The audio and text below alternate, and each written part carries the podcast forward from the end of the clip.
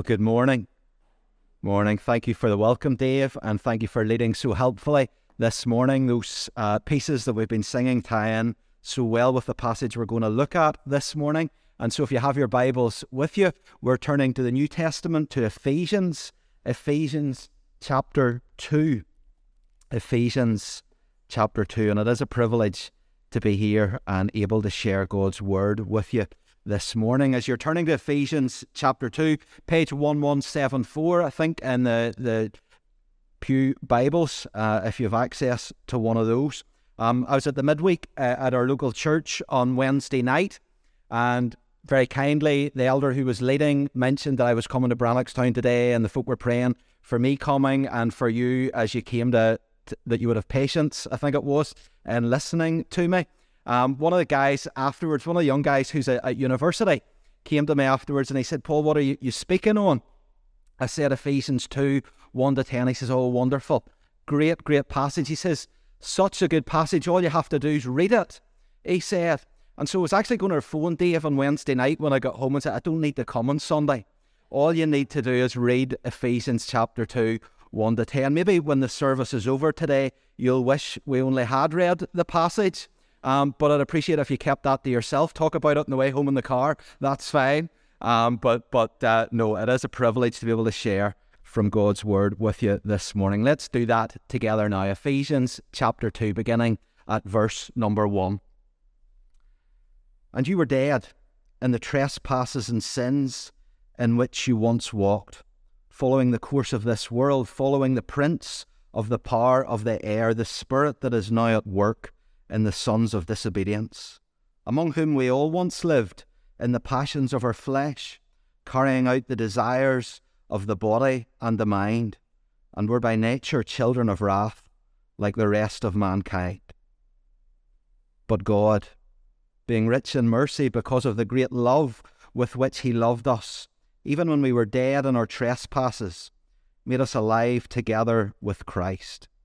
By grace you have been saved and raised us up with him and seated us with him in the heavenly places in Christ Jesus, so that in the coming ages he might show the immeasurable riches of his grace and kindness toward us in Christ Jesus. For by grace you have been saved through faith. And this isn't your own doing, it is the gift of God, not a result of works, so that no one may boast. For we are his workmanship created in Christ Jesus for good works, which God prepared beforehand that we should walk in them. Keep your Bibles open. We'll walk through these verses together in a moment or two. But before we do, let me pray for us. Father, we do thank you for the privilege of having your word in our own heart language. We do not take that for granted, Lord. We recognize there are many around the world who as yet don't have a full copy of your word that they can read and understand in full.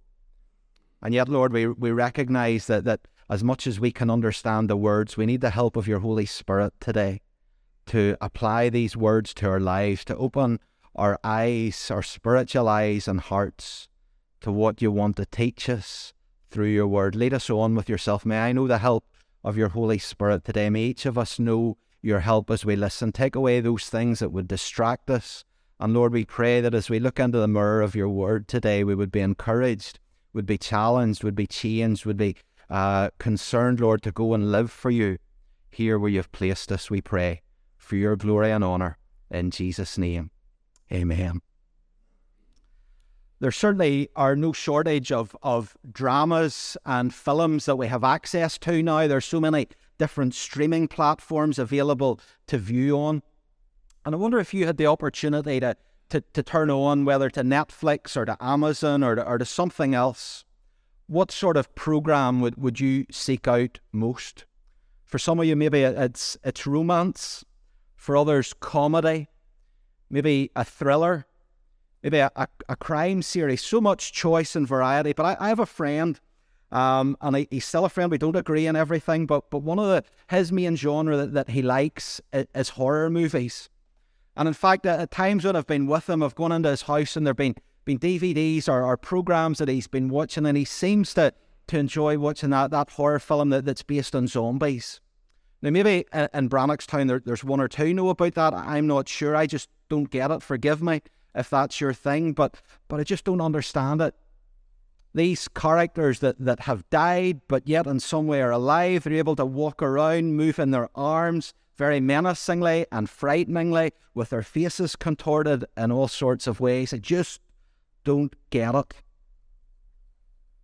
But yet it's interesting as we turn to our passage this morning, as the Apostle Paul speaks about people here, he uses those two states about people being alive, yet also dead.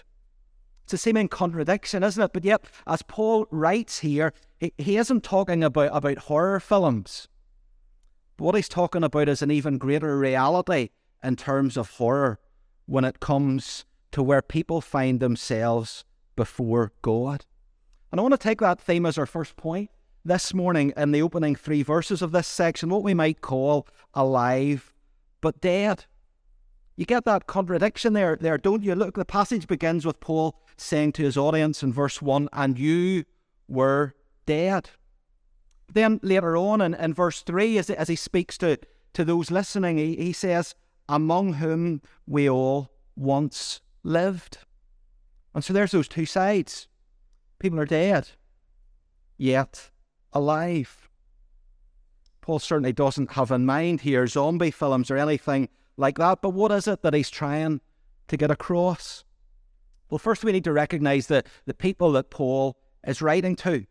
They're a group of people who live in a place called Ephesus. They're, they're Christians, mainly from a Gentile background, facing struggles, facing challenges to, to turn their back on the, the, the God that they're following. Facing challenges in life, just general challenges, wondering, being asked, where is God in the midst of these difficulties? And so Paul wants to point them first and foremost to the greatness of their God, reminding them that you trusted Him for salvation, so keep going. Don't give up, and in turn, live for Him in the way that he calls you to. And so, as Paul begins this section in, in chapter 2, as we have it here, he begins by, by looking back to a time, yes, when these people were, were physically alive, but yet also spiritually dead. They lived what we might call regular lives. They had, they had families, they had jobs, they had, they had hobbies, they had activities that they engaged in, just like all the people around them in Ephesus, where they lived just like us today as well. But before Paul would, would get to where these people were now living in Ephesus, he wanted to point back to what was true of them in the past, not just for them, but indeed for, for all people, to remind them that because of their sin, they were dead spiritually before God. Do you see that there in, in verse 1? He says, And you were dead in the trespasses and sins in which you once walked. Sin. Sin is choosing to, to live our own way and to ignore God's way. It's breaking God's good law and living for, for self and our own self appointed standards rather than by God's good design. And Paul says this is, this is the way you lived. This is the way the people around you lived. In fact, this is the way that, that all people lived. Look again at verse 1 and let's read this section through. And you were dead in the trespasses and sins in which you once walked, following the course of this world, following the prince of the power of the air, the spirit that is now at work in the sons of disobedience, among whom we all once lived in the passions of our flesh, carrying out the desires of the body and the mind, and were by nature children of wrath, like the rest of mankind. Wasn't just you lived this way, says Paul. It was all of humanity. Everyone, that's the situation they find themselves in. The Bible makes it very clear why that is back at the very beginning, you, you know it well, I, I'm sure, how sin entered the world through our first parents there in the Garden of Eden. And since then, all people, all of mankind, all of humanity, whoever they are, wherever they are, have as it were this death sentence hanging over them. Do you remember how that came about? How God had, had given Adam and Eve free course throughout that garden with, with one restriction that they weren't to eat of that one tree, the tree of knowledge of good and evil. Otherwise, God said they would die. Then, of course, we know the tempter came and Satan challenged them and enticed them, challenging what God had said, said, Surely you won't die. And we know that as they looked, the, the fruit seemed so appealing and so attractive that instead of obeying God, they, they ate that fruit. They did what seemed best to them. And with that, sin entered into the world. And in one sense, they didn't die because we read that, that when they ate of this fruit, they recognized that they were naked and they went and covered themselves up to try and hide from God. That's what Satan does. He, he twists the truth of, of what God says because actually, with this sin, death did enter the world. Because this world and, and all who would live in it would now feel the effects of the curse of sin. Death would now be something that people would face physically, but even worse than that, there was now spiritual death.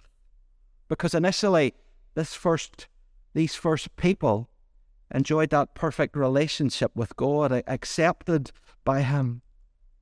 But now, because of sin, that was gone. Now they were separated from God, meaning that, that ultimately, when, when final physical death came, humanity would also face that ultimate realization of, of spiritual death, of that separation from God continuing for all eternity and the judgment that we deserve for our sin. That's how serious sin is. And that guilt, because of sin, that death sentence passes to all who have ever been born. That's why Paul describes their status here as as sons of disobedience and as children of wrath. It was hopeless, says Paul. I like what that commentator Richard Coekin says about this.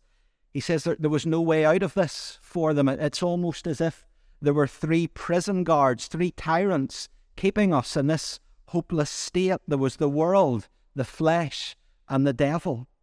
Coekin summarizes them like three tyrants that we are unable to overcome. Firstly, the world, an external cultural tyranny. The devil, a hostile, supernatural tyrant. And then the flesh, an internal, compulsive tyranny. We're part of the world. So much influence over us, telling us to, to ignore God, live, live as we want, be God of, of your own lives. That's what it is to be progressive, the world tells us. And as such, we can't escape the condemnation as being part of this world. The enemy of God, as we've said from the very beginning, has sought to keep people from God, keep them in their sin, to, to turn from God's good ways, to, to twist what God says, to make us live for self and for Satan rather than for God and our flesh that so appeals to us to go after what we want to make us feel good, to make us feel happy, no matter what that means us doing. So Paul makes it very clear that, that in their sin, these Ephesians were, were prisoners, unable to break free, as well as being prisoners. He also says that they were followers. And that's true, isn't it? All of us are followers, whether it's a, a football team, whether it's a, a particular interest of ours, we have things that we, we follow after. And Paul says here that was true for these Ephesians because they followed after the crowd. They followed after the crowd after sin. And, and that's the easiest thing in life to do to ignore the seriousness of that plight that we're in. And so their situation was hopeless. They were alive, yes, to engage with different activities, but Paul says you were spiritually dead. And the Bible says that's true of all people, making it clear nothing that we do can help us to break free from this prison of death to gain true life eternal life, a life that is accepted again by God. Those first three verses paint a really bleak picture, don't they? But thankfully, that's not where it ends because Paul has looked back to where these people once were. But now he rejoices that their condition has changed. In fact, that change is shown there in verse 5. Look there with me. Even, he says, when we were dead in our trespasses, he made us alive together with Christ. And so we thought about alive but dead. Let's think now about what this means made alive that Paul says in, in verse 5.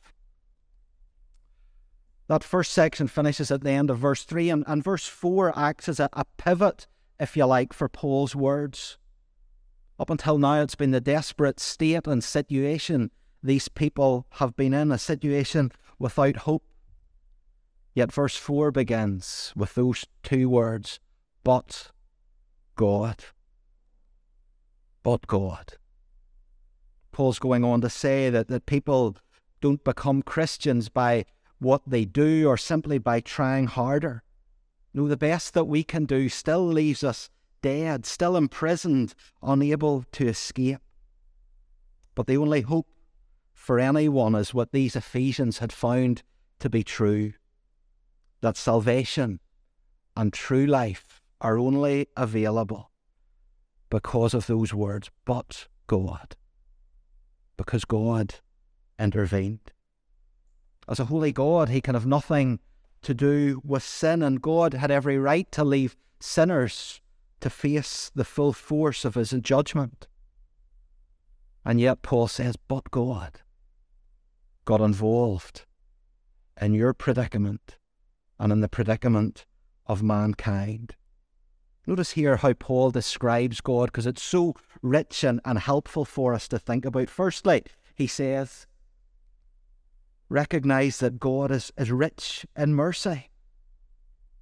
The Bible makes it clear that God owns absolutely everything. He, he lacks nothing. He's, he's rich beyond what we can understand.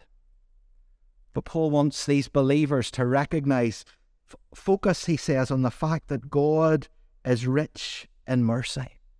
It's a wonderful thing to remember, to meditate on, because it reminds us that God withholds from us what it is that we deserve. And for these Christians, Paul wants them to grasp that that mercy is a wonderful thing, but it isn't a short term thing. It doesn't change in the way that we change our, our minds and situations, but rather God's mercy is a limitless amount because God is rich in mercy. Then notice next that Paul goes on to speak of the, the love of God. He says that great love with which he loves us. God is a God of love, a God who loves perfectly. And Paul wants those Christians in Ephesus and, and also today here in Brannockstown to grasp that. Recognize that God's love, it's not a, a miserly love that, that changes day by day depending on, on how we feel or, or what we do, but it's a great love. A love that's unfathomable in quantity and also in quality. That this love is something that God will never withdraw from those whom He makes alive. A wonderful truth to hold on to. Paul also emphasizes the truth very much in the, the later half of, of this passage that God is also a God of grace. He mentions it in verse 5 and verse 8 by grace you have been saved. But look there at verse 7 the immeasurable riches of God's grace. Again, there's that theme of overflowing abundance, something that's immeasurable, that can't be contained, and that, that's grace. We've been singing about that this morning. Think about mercy. It holds back what we deserve. But grace overflows and gives us what we don't deserve. We have no right to it. And that grace, Paul says, also points to another wonderful truth about God God's immeasurable kindness toward us. And so, as Paul points these, these people he's writing to to think about their God, what has taken them from death and hopelessness, the change that has taken place. He reminds them remember, it's nothing to do with your situation, it's nothing to do with your circumstances, it's nothing to do with those around you. It's all because of but God. This God who's rich in mercy, who's great in love, who's immeasurably rich in grace and kindness. This God who came to earth in Jesus, it's through him that this transformation is possible.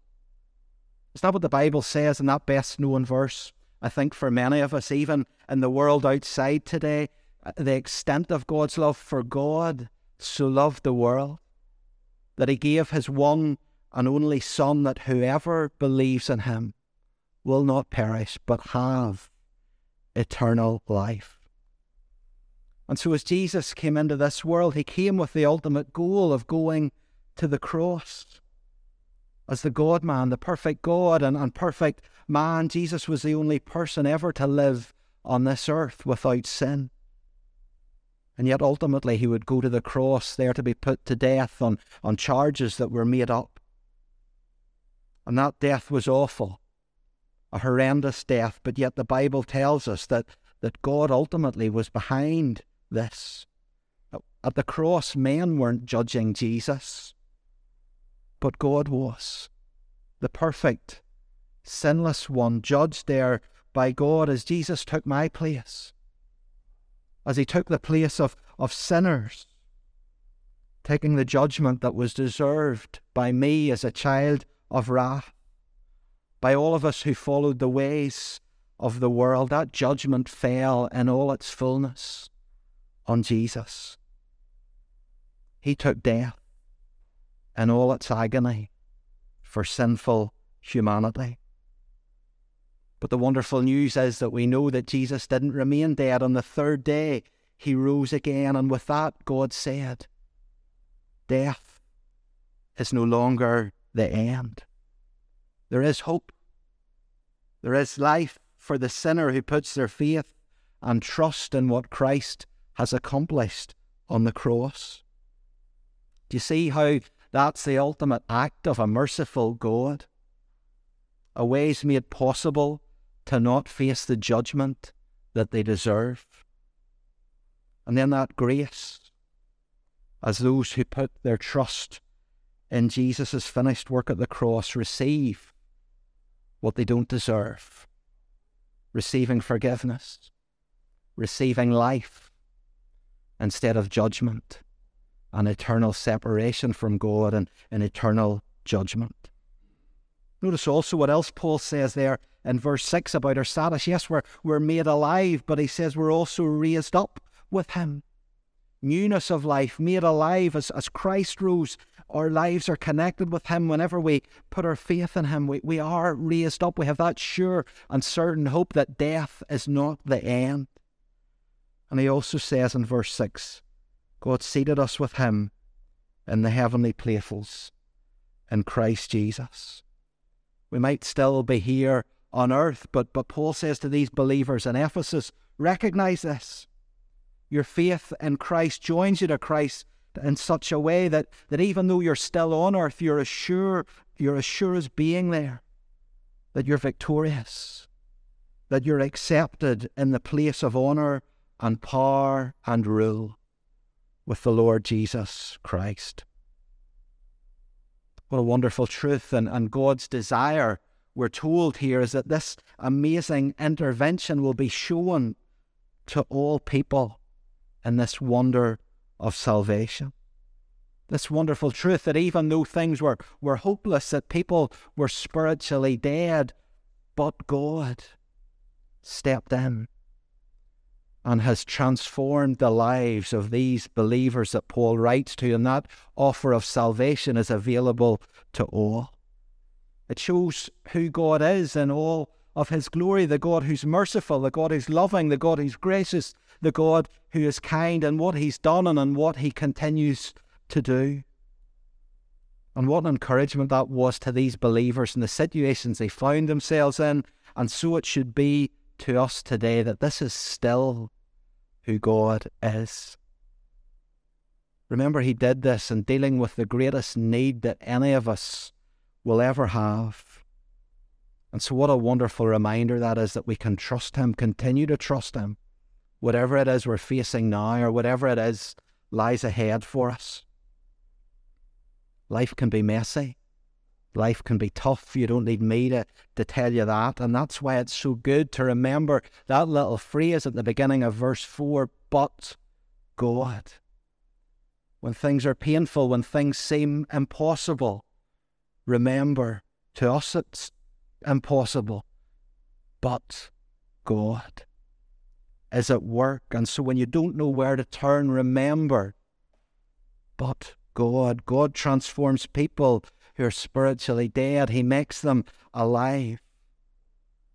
So we're reminded He can handle whatever it is we're facing today or in the week or months ahead according to His will and purpose. And so Paul wants these believers to remember remember once you were alive but, but dead. Remember how God has made you alive in Christ Jesus, but He's not finished. He wants to show them one final thing.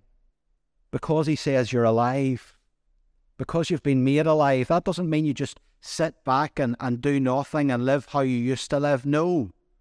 Being alive means now you're called to live this life for God. That can be difficult for people because sometimes people just want Jesus as their, their ticket to salvation, their ticket to heaven. But Paul makes it very clear no way salvation, the change that, that has been made in you, being changed from sons and, and daughters of, of disobedience, from children of wrath, needs to mark you as a Christian in the days in which you live. That was true for first century Christians in Ephesus. It's true for 21st century Christians in Brannockstown as well. Verse 8 takes up that theme of grace once more. That well known verse, look at it with me. For by grace you have been saved through faith. And this is not your own doing. It's a gift of God, not as a result of works, so that no one may boast. Being a Christian should lead to a life of worship. We see that throughout the Bible, but we've had it summarized so well for it for us in our verses this morning. Being brought from that spiritual death that all of us face, being made alive in Christ, it's nothing that we can earn, nothing that we can achieve. It's all of grace, a free gift given, offered to us by God that we don't deserve. And so God says through Paul, it's not your own doing. You, you haven't earned it, no matter what works you do. Yes, giving to charity, taking your neighbour to a hospital appointment, going to church, they're all good things. But none of them will make you spiritually alive. We're only saved by grace through faith. And these Ephesians that Paul writes to that put their faith and trust in, in Christ alone, and he reminds them and us that's all you need. Hopefully, this isn't a, a sore subject for, for any of you. I wonder did any of you get, get presents last Tuesday for, for Valentine's Day? Um, if you didn't, just imagine for a moment, like me, that you did. Um, and imagine coming and, and someone offering you that present. What do you do with it? Well, of course, you, you accept it. It would be a strange thing. It would be a, a sad thing, actually, to tell the person to, to take the gift away. You don't want anything to do with it. Friends, that's how it is when it comes to salvation. God has done it all. In Jesus, the price has been paid in full. Salvation's available. All that's needed is to accept that, that free gift that is offered by faith. And that, says Paul, leads to worship. Because that's a truth that, that's humbling. We, we recognize that, that we bring nothing. We add nothing to our salvation whatsoever. We can't boast about what we contribute. It's all of God. It's like the old hymn says, Nothing in my hand I bring, simply to the cross I cling.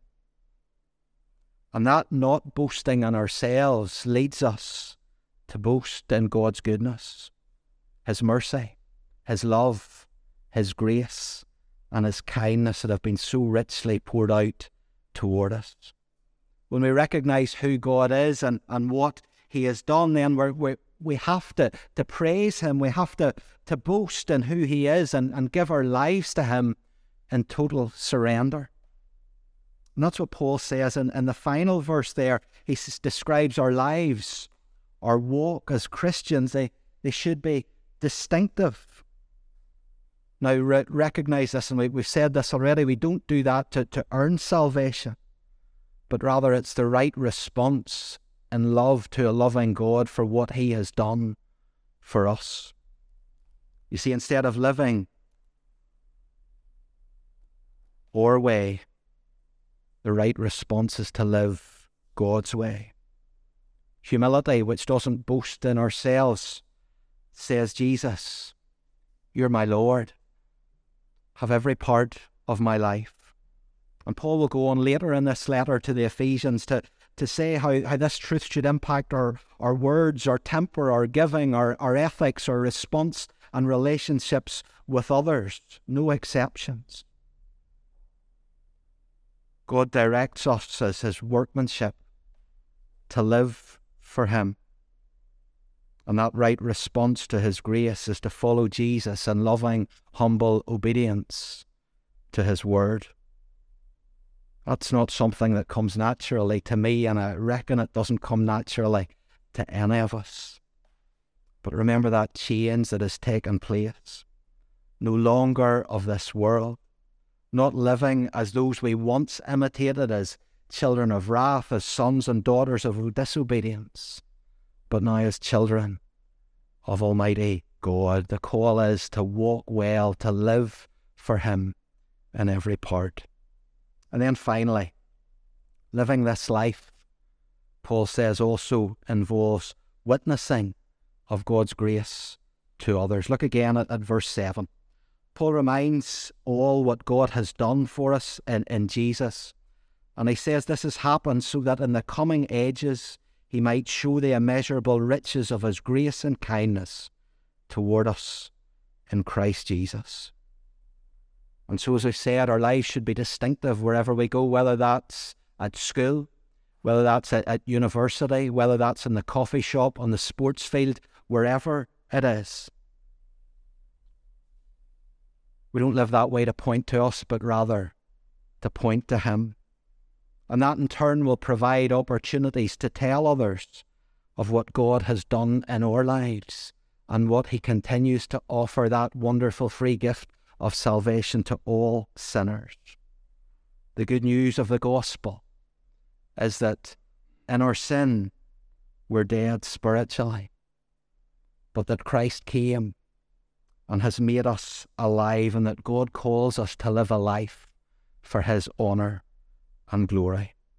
The time's gone, but as I wrap up this morning, I just want you to leave you with some questions, maybe to think about through today or in the week that lies ahead. What's your response to this passage we've thought about this morning? Firstly, and most importantly, which part of this passage describes you?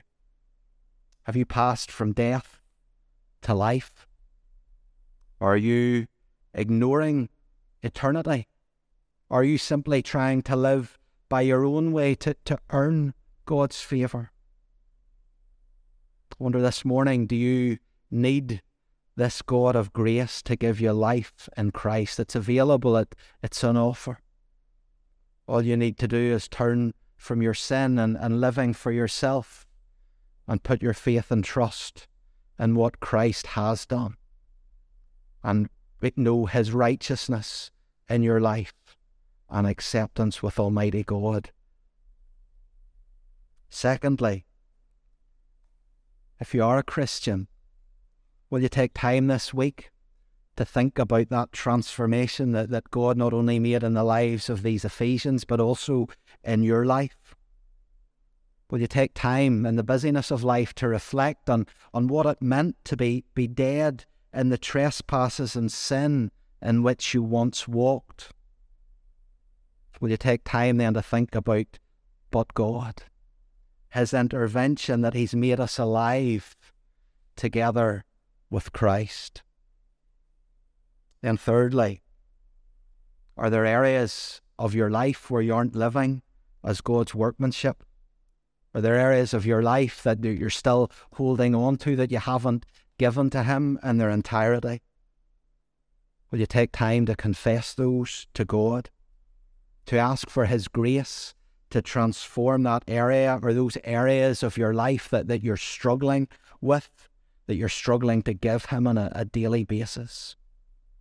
Will you ask Him to help you walk well, to, to live for you, to live for Him and to, to follow Him in every part?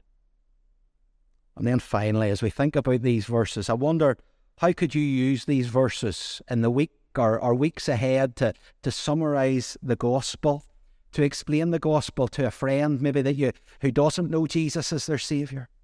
Maybe to meet up with them, maybe to have a cup of coffee with them, or just whenever you get a chance to chat to them. How could you summarize these 10 verses to share the wonderful work that Christ has done in your life with them and encourage them that this too is available for them?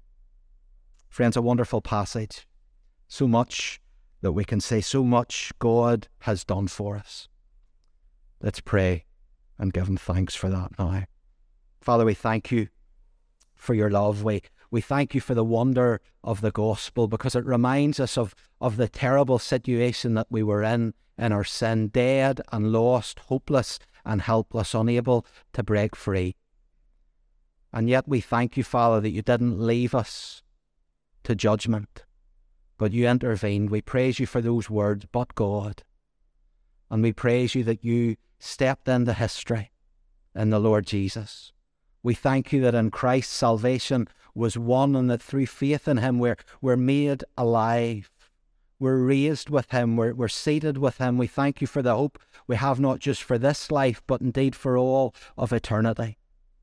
Father, you know the situations that we're facing here this morning, the different challenges in our own lives. We, we praise you that you're Almighty God. We thank you that there's no panic in heaven, but Lord, you have a perfect and steadfast plan for all. Help us to look to you, to recognize you as the God of mercy, the God of love, the God of grace, the God of kindness, the one we can trust at all times. And Lord, may we know your help throughout this week to live for you, to consider what you've been saying to us through your word, to rejoice, to, to worship you. Lord, to walk in your ways and, and to witness to your goodness. And Lord, if there are any who, who are listening who as yet haven't come to that place of, of surrender, of, of being brought from death to life, we pray, Lord, that you would grant them that grace to believe and faith. And Lord, that they would turn to you and trust you as their Lord and Saviour. We thank you, Lord, for our time together. Continue with us. Seal your word to our hearts, we pray. In Jesus' name. Amen.